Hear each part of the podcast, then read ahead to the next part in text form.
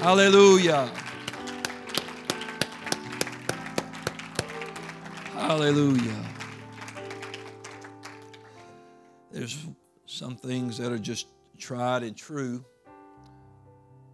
The Lord asked us to taste and see in the scripture that the Lord is good. And so there are things in that that tasting, that trying, that uh, we have learned work and faithfulness to His house works, commitment to His word works, prayer works, praise and worship works. And so don't let your circumstances move you from what you know works. Just stand for the Lord. Amen. God's good, isn't He?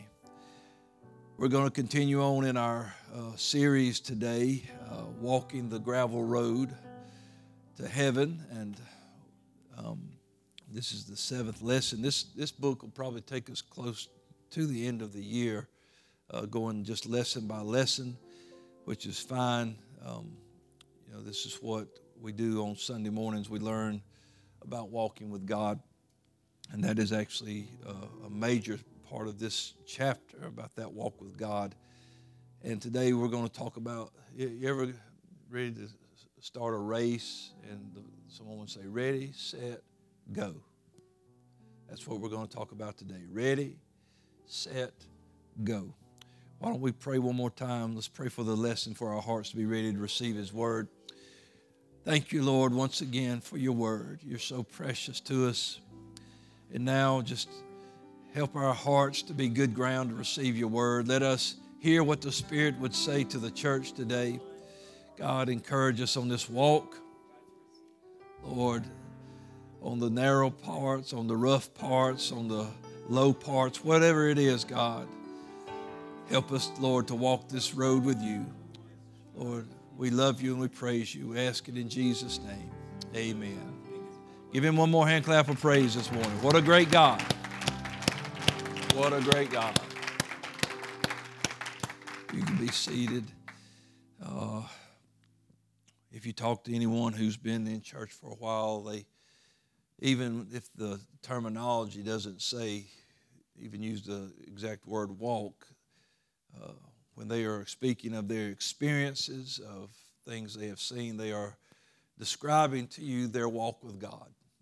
If you were to had an opportunity to sit down after a couple of years and maybe talk to Peter or to one of the disciples that were walking with Jesus, and they would say, Yeah, we just came from uh, here and uh, we watched him heal a lame man, open blinded eyes. We watched him raise Lazarus, and just you could just go on and on, and they, they're telling you about their walk because this is what they have seen as they walked with God.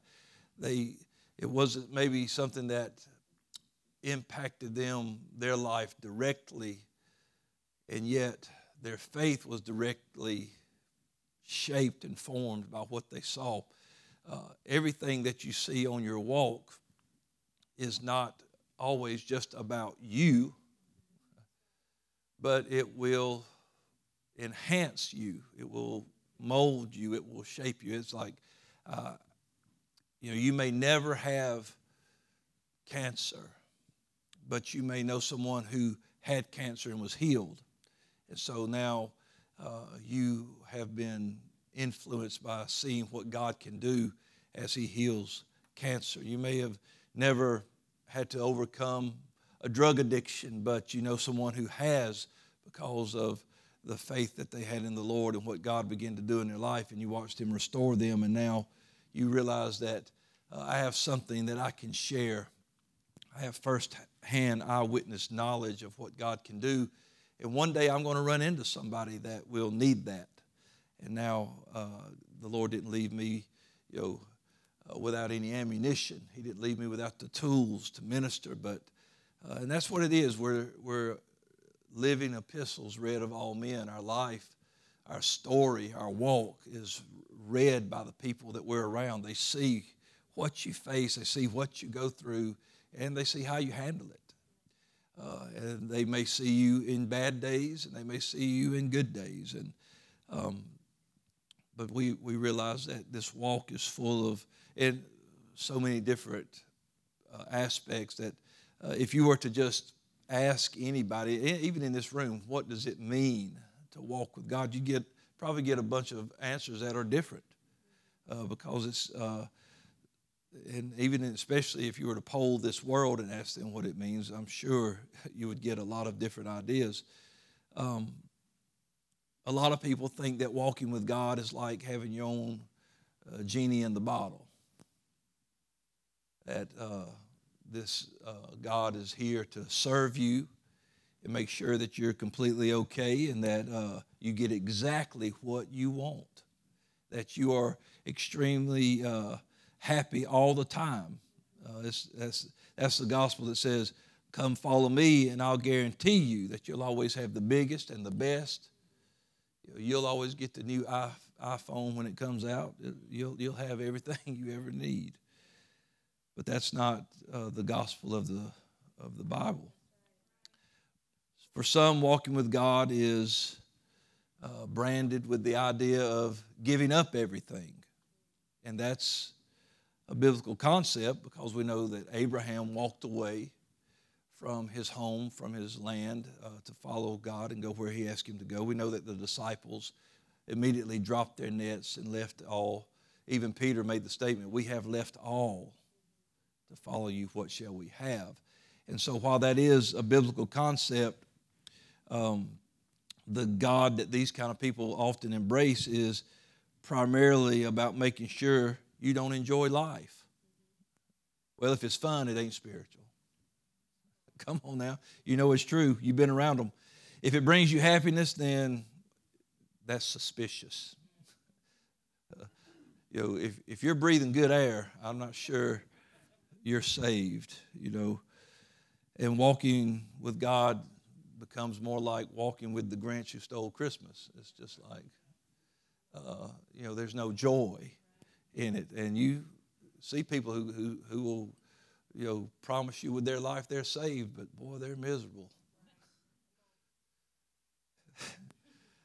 I don't know how they sing the world didn't take it and the world didn't take it, can't take it away, or the world didn't give it and the world can't take it away because somebody's took it. Because I don't know where their joy went. I have no idea where that joy went that they felt when they were saved, when they were filled with the Holy Ghost. I've never seen anybody frowning once they were filled with the Spirit. Somewhere along the way, the thief got in there. And then you'll meet people who will say, well, walking with God is about perfection. For them, walking with God is completely about never messing up, getting everything right 100% of the time. There's no margin of error, there's no room for mistakes, there's absolutely no room for weakness. But that's not Bible. Oh, it'd be nice, wouldn't it? To never make a mistake. Wow. You know, we read that scripture, I believe John wrote, he said, uh, Do not err, brethren, you know, do not, do not err. And you think, wow, well, that would be nice, John. I would really like to not err. but I find myself erring, and it's not always on the side of caution. It's, uh, sometimes it's just out of, I'm erring on the side of stupidity. It happens in Psalm chapter 37, it describes the life of a good man. It says that the steps of a good man. Now, let's just, what do you think about when you think of a good man? Well, he's doing it right, he's got it all together. He loves the Lord, he serves God. I think about good people, I think about Job. I think about how the Lord said there's nobody like him. He's perfect, he fears the Lord, he, he hates evil, he's, he's a good guy. There's nobody like him. And, I, and so when you think of a good man, probably in your mind, you're thinking of somebody right now. Probably in your mind, you have somebody in your life that you probably grew up thinking they can do no wrong. A lot of times it's a, it's a grandparent or something like that, or you know, a parent or uh, someone who was kind of a mentor in your life, and you think they can absolutely do no wrong. Ooh, don't put them on that pedestal. That's, that's a hard uh, load to carry. He said, The steps of a good man are ordered by the Lord, and he delighteth in his way. Though he fall, You see, this walk with God, He's already factored in the possibility that you're going to fall, the reality of falling. It's, we, might as well, you know, I've made this before. As a child, when we're raising kids and we're teaching children to walk, it's a reality they're going to fall. You're going to watch, you're going to watch it. Sometimes you, you're not going to be close enough to catch them. Um, and you know you, you hate to see it happen. Uh, you're there to pick them up and comfort them and let them know, hey, it's going to be okay. You know, uh, just think if nobody ever told them, hey, it's going to be all right, it's, would they ever even try to walk again? Because it hurts when you fall. And so, but as you get older, there's an expectation of, hey, I'm grown, I have balance, I, I should be able to walk without falling. I found that the older I get, that doesn't always happen. We were on our trip in Montana and I fell flat, man, going, running up the steps, going to the car, tripped and just wiped out. Nobody saw it except the Lord. But I'm telling you, it hurt, jarred every part of my body. I thought, grief. And uh, I felt it, boy, for, the, for a couple of days after that. But you know, it's like I'm a grown up. Why should why do I fall? Because guess what? You got feet. There's obstacles. You get distracted. There's a reason. And sometimes a perfectly healthy two-legged adult will fall flat on their face. If you don't believe me, just pull up Fail Army and start watching. And in just a few moments, you'll be laughing. Should I laugh at that, Lord? You know, uh, we feel like, well, I don't know them, so it's okay to laugh. But they fall. People fall. And the thing is, is that on this spiritual walk, with this walk with God, is that's just how it is. sometimes we think, man, I've I've been born again. I've been living for God a while now. I know what the word says. Why did I fall? Well, there's distractions. There's uh, life. There's your flesh. There's just situations. There's life. And so it's going to happen. And so trying to live a life and think if I ever make a mistake with God, He will just X me out and wipe. He's just got this big eraser waiting to just rub my name out of the book of life. And, and but instead it says, when he falls, he won't be utterly cast down. It means he doesn't stay there. For the Lord upholdeth him with his hand. There's, you know, we would never try with God again if we didn't feel that hand, if we didn't feel that touch, if we didn't feel that assurance. That's what it's just like that child that falls. He feels those parents' arms wrap around him. He feels that that hand rub, rubbing that head and wiping those tears. Okay, it's going to be all right, buddy. It's you know just that comfort and and then they try again and they get better at it. They get better at it, and the falls are fewer and far between. And I believe that's something to strive for that the falls should be fewer and far between. But when you do, you know what? I did. Nobody came and found me laying in the snow in Montana. I got up, and one because I was embarrassed. I'm sure there was probably a doorbell camera around somewhere, and you might see me on Fail Army some, somewhere, but um, but I, I didn't see any person, and so I was thankful for that. I didn't want to have to go like, yeah, I'm stupid. I just fell going up the steps. You know, you ever fall going up the steps? It happens. So, uh, but God will comfort you so that you can get back up and try again. Because the scripture says it's not the Lord's will that any perish. He doesn't want you to, to fail. He's not here to just, all right, I'm going, I'm just watching because as soon as they, oh, they fail. That's it. They're out. They're out. They're out. He loves you too much for that. He paid too great a price to, to have you walk with Him, He's not going to mark you out. And so, uh, don't ever think that, man, I've got to have, just have this perfection again. There's, there's no uh, reason why we should not strive every day to be better. That we should really fix our heart on serving God and, and, and do our best to take that cross daily and follow Him and, and live by his word and, and you know just do the things that the scripture says absolutely we should that should be our goal but we should never think that we've reached a level that I don't have to do anything else. I've made it. I'm arrived. I'm perfect. And uh, because that's the people who end up just walking away after one fall.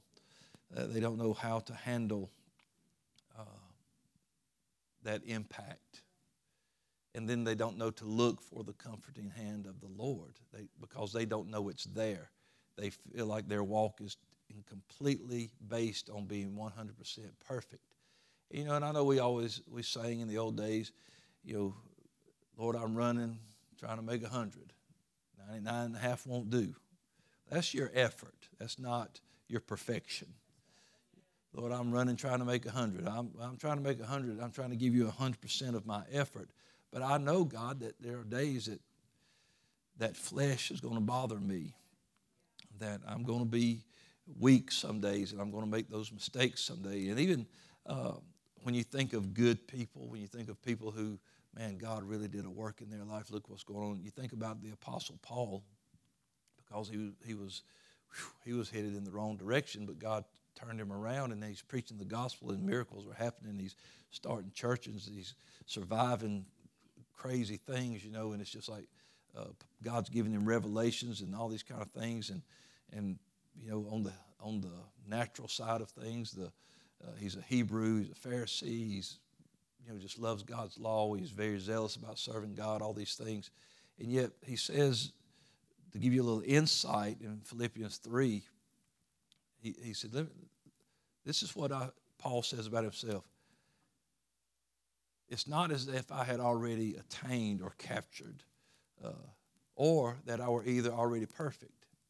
My life that you see and these letters you read and all the things you think about me, I don't still, I don't want you to think that I'm perfect, that I'm complete. That he said, I follow after. In other words, I'm walking. I'm walking to now look, we're walking toward a day where we will make no more mistakes. We're walking toward a day where there's there will be no imperfections in our natural body. There'll be no uh, more um, chances for you to mess up. Nobody's getting kicked out of eternity if he says, Well done, good and faithful servant, you're there.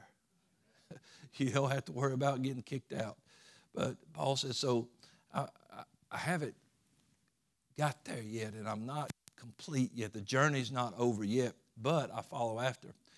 So that I could maybe apprehend that for which also I am apprehended of Christ Jesus. There's something that's got a hold of me. I'm trying to get a hold of it. See, God can get you completely, but we're still trying to get more of Him.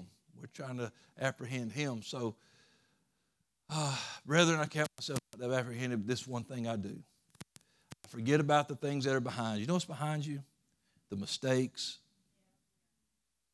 the mess ups, the slip ups, the, the times you wiped out and wished and hoped that nobody saw it, but somebody did. It's the things that are behind me are things I can do nothing about now. I can't do anything about yesterday. I can't go back to yesterday. I can't, uh, you know, if you said something in anger yesterday, guess what? You can't take it's there, it's out there. It's, you can't take it back. You know, all I can do is move forward. Moving forward means a lot of different things. That, that, that would be a whole nother lesson, but that's what Paul's saying. He said, I, I forget the things that are behind. You know what Paul had to forget? I, I got to forget about that I stood there while they stoned Stephen and gave my okay to it. I got to forget about all the people I locked up because they loved Jesus.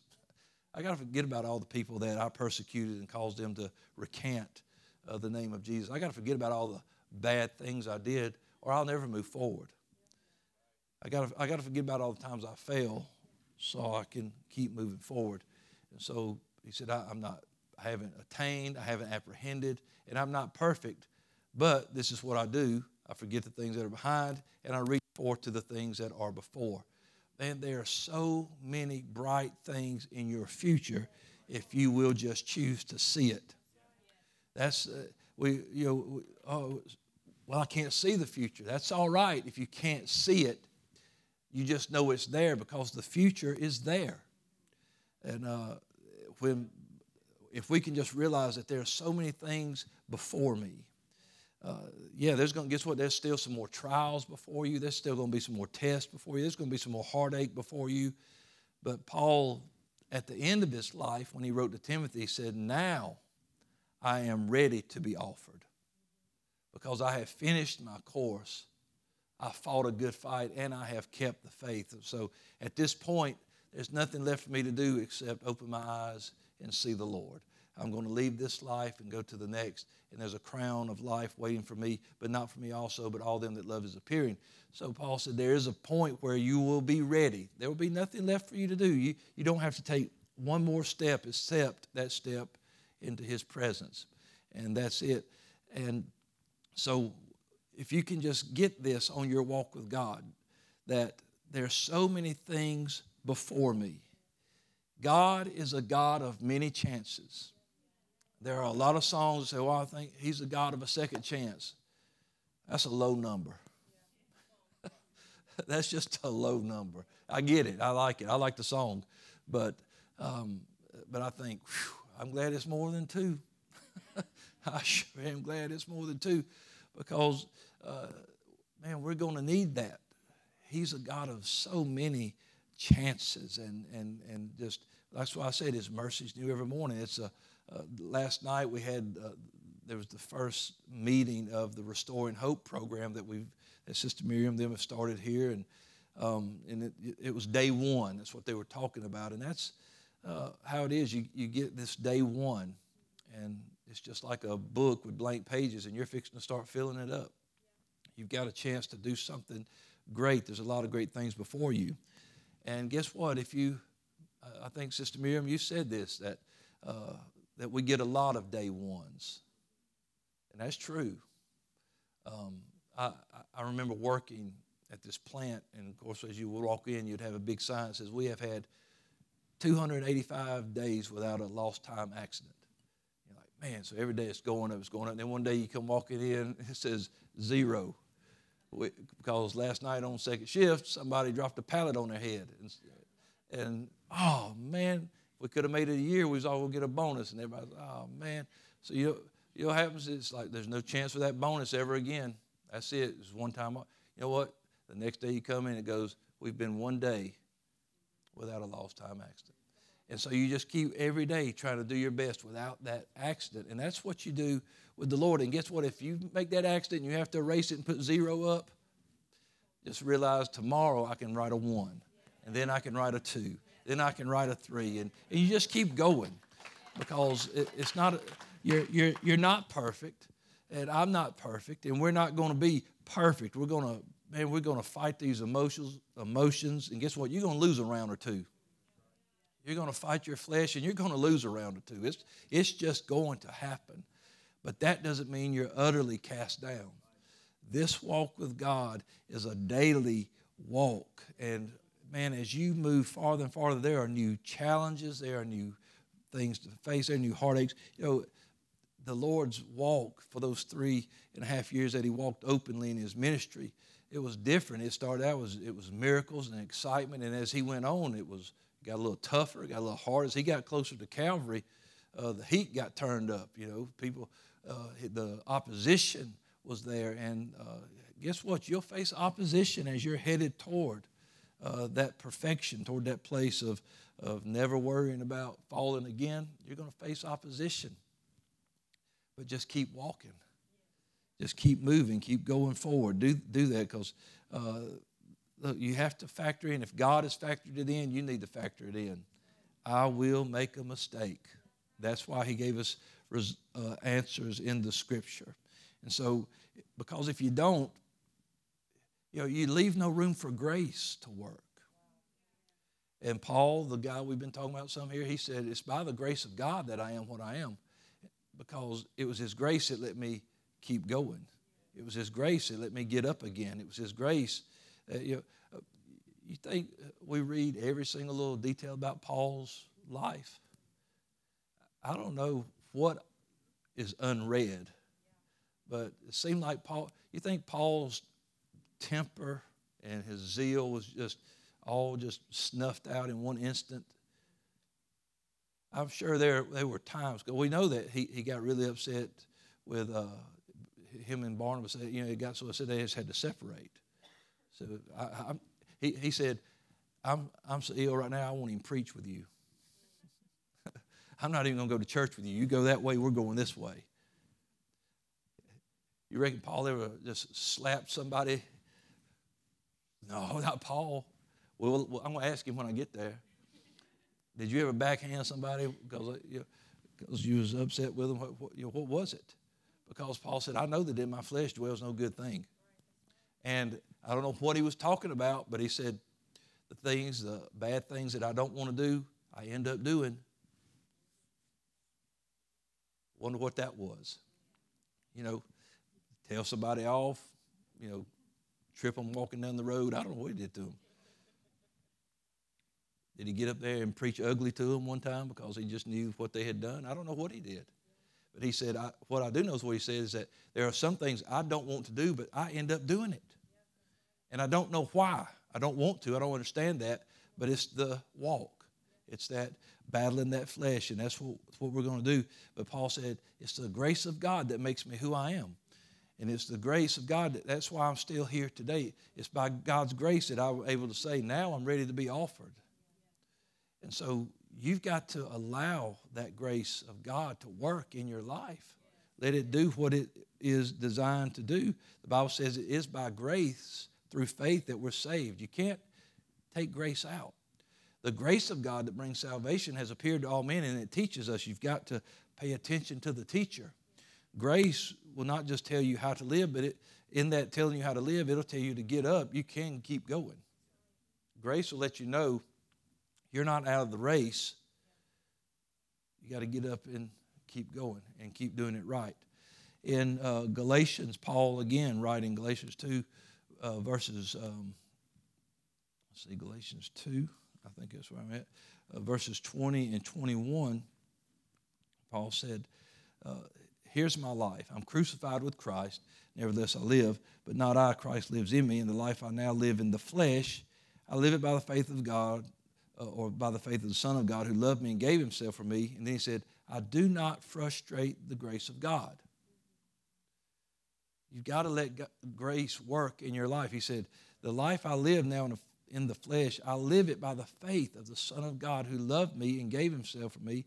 I do not frustrate the grace of God.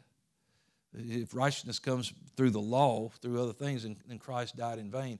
And he said, So I've got to make room for grace in my life. I've got to let it work. You know, grace is saying, get up, get up. And when you just give up instead of get up, you're frustrating God's grace. God's grace will never tell you to give up, it'll never tell you to quit, it'll never tell you to stop. And when you quit and when you stop and when you surrender, you're frustrating that grace of God because it's going, I've got the answer. I've got the solution. I can make you better if you will let me because grace is never forced. It's never forced. We've got to uh, receive God's grace in our life. And so, um, people so desperately, especially today, need God's grace. But when you are all about perfection, I can't make any mistakes, you know, that, that's the people that they, you know the rules but you don't know the God. Yeah. And you can keep the rules without knowing God. And and and you'll just begin to build your own religion. But but if you know the God who just longs for a relationship with you, it's like they can uh, quote Psalm 23, but they have no idea who their shepherd is and what kind of shepherd he is. Uh, they don't understand what it means to walk with God.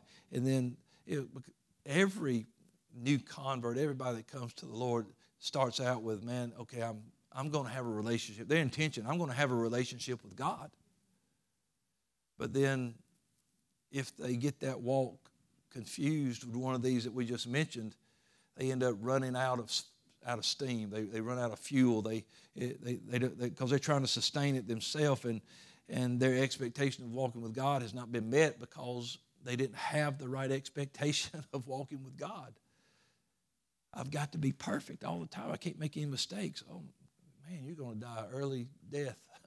you're going to stress yourself out till you just stroke out. Man, you can't do that. You have got to let God's grace work in your life. And so, uh, I ask you this Has this ever happened to you? Have you ever, after you came to God, baptized, filled with the Holy Ghost, excited at every church service, at everything going on, and then, but man, I feel some of them old things trying to creep up. Man, God washed all my sins away. Why did I just think that? You walk in a place, you hear hear a song come on, something, all of a sudden your mind goes to somewhere, it just it sparks a memory, something happens, and before you know it, you've went down the road a little way, you're like, wow, wow, what am I going? What am I doing? Why is this happening? I remember fighting that battle when I first got into the church. And uh, man, I mean, just lose. I, I thought I was losing my mind because I was at work one day and I could not push my past out of my mind. I just couldn't do it. I was I was working. And thankfully, I worked in a place in the area of the building. I was by myself. I'm talking about these boxes. I'm sliding boxes down this line, tears just falling on the boxes. I'm, I'm squalling because I said, God, I am losing my mind. I, I, I thought everything's supposed to be better now. Uh, I, man, I repented. I was baptized. I'm, I'm living my life. I go to church every week. I'm paying tithes. I'm doing everything I'm supposed to. I'm reading the Bible. I, am what, why am I going crazy? And, you know, of course, the enemy, you know, all them little voices whisper because you never really changed. Nothing really changed. It wasn't real. It's, man, I clocked out that day. I almost ran to my truck, jumped in, squalling, crunk, flying down the road, driving down I 20, crying, just losing my, got my music, gospel music turned up as loud as I could, trying to drown out and just losing my mind. And finally, I, I, I was almost home. I was just about home. And I just, out loud, just nearly hollered. I said, God, where am I? And as soon as I said that, the cab of that truck filled up with the presence of the Lord. And man, I quit, I, I, I stopped crying. I felt peace. And it's just like somebody got right in my ear and just said, just as calmly, You're right where I want you. I said, Okay. Then I was crying for a whole nother reason because that was the Lord. And I'm, I got one knee on the steering wheel and both hands in the air. Praise. If you've never done that, I don't suggest it, but unless the Lord's in the truck with you. So, but I knew, and it was just like I knew then that God was teaching me something, that I was learning something that um, you don't stop being human. The Bible says He remembers our frame that we're dust. He knows about our humanity, what, what goes along with it. So I need to remember that sometimes. One psalmist said, Lord, let me understand how frail I am. We need to realize that without Him, we're in a lot of trouble. We are still frail, and that's why we need Him every day. We need the Lord every day so that on those days that we're like, Where am I? we can hear that voice say, You're right where I want you to be. You know, I mean, you think about uh, these Moses standing at the Red Sea looking at it, and all these people behind him screaming hollering, Pharaoh's running. God, hang on, buddy, you're right where I want you. Because this is where I got to get rid of them, but I need you to lure them in. you know, why am I right here with no path? All these people in an army coming to kill us. Just hold on, stand still, see the salvation of the Lord. They go across, the enemy follows, the water covers them up, and you learn that God will lead you in places that will, seems like it, it might destroy you, but it was designed to destroy what's after you. And so, uh, you know, we, we have to remember that, that, that God is for us. And if God be for us, who can be against us? And we always project that externally. But you know who your biggest enemy is, is the one that fixes your hair every day. You. Your biggest enemy is the one brushing your teeth. It's, it's you. You're, you, you. And so, if God's for me,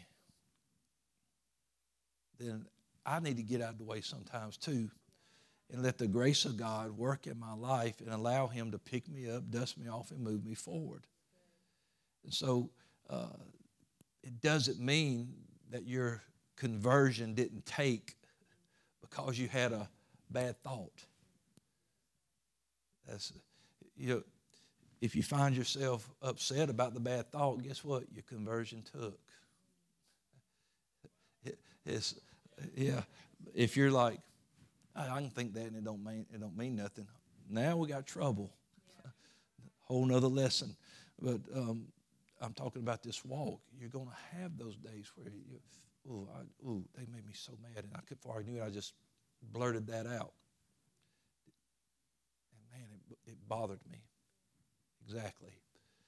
And um, it, the, that what you were feeling is conviction. It's not condemnation. It's not God condemning you, saying, "That's it, you're out." Bad thought, you're out. You know, He's saying you felt something that will prick your heart, that'll move you toward an altar of repentance, because the Bible says if we confess our faults, He's faithful to forgive us. That's God's grace working in our life. Now, that doesn't mean all the repair work's done, maybe from what you did, but at least you're okay now, and you can start trying to move forward and get some things things right. You know, if you tear some things up, get it right with God. David tore some stuff up. He messed up, had a man killed, took his wife, illegitimate child, all these good things going on in David's life. But David said, It's against you and you only have I sinned, God. Well, what about all these other people? Well, it starts with God because you, your, your, your, your pledge is to God first. And now you worry about fixing things externally and what you can. Some things you might not be able to. David could not bring Uriah back, but God still forgave him. The little child died, couldn't bring him back. David said, I can't bring him back, but I can go to him. In other words, I can now correct my course, live my life in the way I should, that I can go to where that child will be. So um, remember this, th- this walk is going to be about some course correction a lot of times. That uh, your steps are ordered of the Lord, and sometimes we get out of order. And then we have to step back into where God wants us to step. You know, we start, oh, look, I could, well, if I could just cut right here, and how did I wind up on my face? Because you took a shortcut. And so you know what you do? You get up, you go, you say, let me get back on the steps that He ordered. I know I'm getting close to my time limit here. But um, so, so, so, so how do we? Uh, let me well, let me go to. I want to go to Romans right quick, and I want to read to you something I mentioned, but uh, what Paul had said in Ro- Romans 7, 18 and 19, just to under, give you a little, so you know you're in the right club. Paul said, For I know that in me, that is my flesh, dwells no good thing. For to will is present with me, but how to perform that which is good, I find not. For the good that I would, I do not, but the evil which I would not, that I do. And I hope that didn't, the language doesn't confuse you there, but he's saying, I don't even know how to do what I'd want to do. And the things I don't want to do, I just, seems like I just naturally fall into it. I don't understand it, but it was that sin that was going on in his life. It's his flesh. It's, it's that, eh, you, this is all you got until, you, until we're changed in a moment, in a twinkling of an eye. This is what you got with all its emotions, with all its uh, infirmities, everything that you can think of that goes along with this flesh, the imperfections, it's there. This is corrupt. Corruption is what the scripture calls it. Your flesh is corruption. We're going to put on incorruption. And your flesh will corrupt you if it can. So, how do we defeat that? Galatians 5 says this, if I'll get back to that. I think I gave you that scripture. But Galatians 5, Paul said, again, these are lessons learned from a man who has walked this walk. He said, This I say then, walk. Walk in the Spirit, and you shall not fulfill the lust of the flesh. For the flesh, it lusteth against the Spirit, and the Spirit against the flesh. and these are contrary the one to the other, so you cannot do the things that you would. You hear him just give the answer to the problem he wrote about in Romans. He said, in Romans, he said, I can't figure out how to do the things that I would want to do. And he said, the reason is, is that when you're not walking in the Spirit, so maybe Paul has some times where he wasn't so spiritual. I'm not judging Paul. I'm saying Paul is letting us know that, hey, I'm in the flesh as well. I've got to stay in the Spirit so that I can get rid of this flesh. He said, if you're led of the Spirit, you're not under the law. Now, the works of the flesh are manifest, and they're these adultery, fornication, uncleanness, lasciviousness, idolatry, witchcraft, hatred, variance, emulations, wrath, strife, sedition, heresies, envyings, murders, drunkenness, revelings, and such like, of the which I tell you before, as I've told you in times past, that they which do these things shall not inherit the kingdom of God. But the fruit of the Spirit is love, joy, peace, long suffering, gentleness, goodness, faith, meekness, temperance, and against such there is no law. And they that are Christ have crucified the flesh with the affections and the lust. And if we live in the Spirit, let us also walk in the Spirit. So once we have been filled with the Spirit and that new life has come into us, then we should walk in the Spirit. And uh, when we walk in the Spirit, the flesh it doesn't have any control over you. You're, the Spirit, uh, the, the Spirit is in, is in us is willing, the flesh is weak, but nothing is greater than the Spirit of God. Greater is He that's in you. He's talking about walking in the Spirit that God has filled you with, not your spirit. He's talking about walking in His Spirit. And when we walk in His Spirit, that's when we overcome. That's when we defeat the flesh, the enemies of our mind. Uh, it keeps us from doing the things that we do not want to do. And I know I'm running out of time here, so I've got a couple of minutes. Romans 12, 1 and 2. Listen, um, when we walk with God, your walk with God is about transformation. If nothing changes in your life when you come to God, I'm not sure which God you came to because uh, God is going to change you and it's about transformation. And the longer you live for God, you will continue to change, you will continue to grow. It happens. Romans 12 said, I beseech you, therefore, by the mercies of God, that you present your body a living sacrifice, acceptable unto God. Things are going to change, which is your reasonable service. Don't be conformed to the world, but be transformed by the renewing of your mind, so that that's the only way to prove what is the good, acceptable, and perfect will of God. Transformation. There's got to be a transformation in our life. And guess what? Transformation can be slow, can be tedious, can be painstaking, can be mind numbing, can drive you crazy sometimes. But when it's done, it's, you know what transformation is? That's clay on the potter's wheel. It's a lump, but the potter is going to transform it into something. And you know, maybe it takes him an hour working. And, it, and on something like that, that seems like a long time and it seems slow. It's like it ought to be a faster process, but there's not if you want that perfect vessel.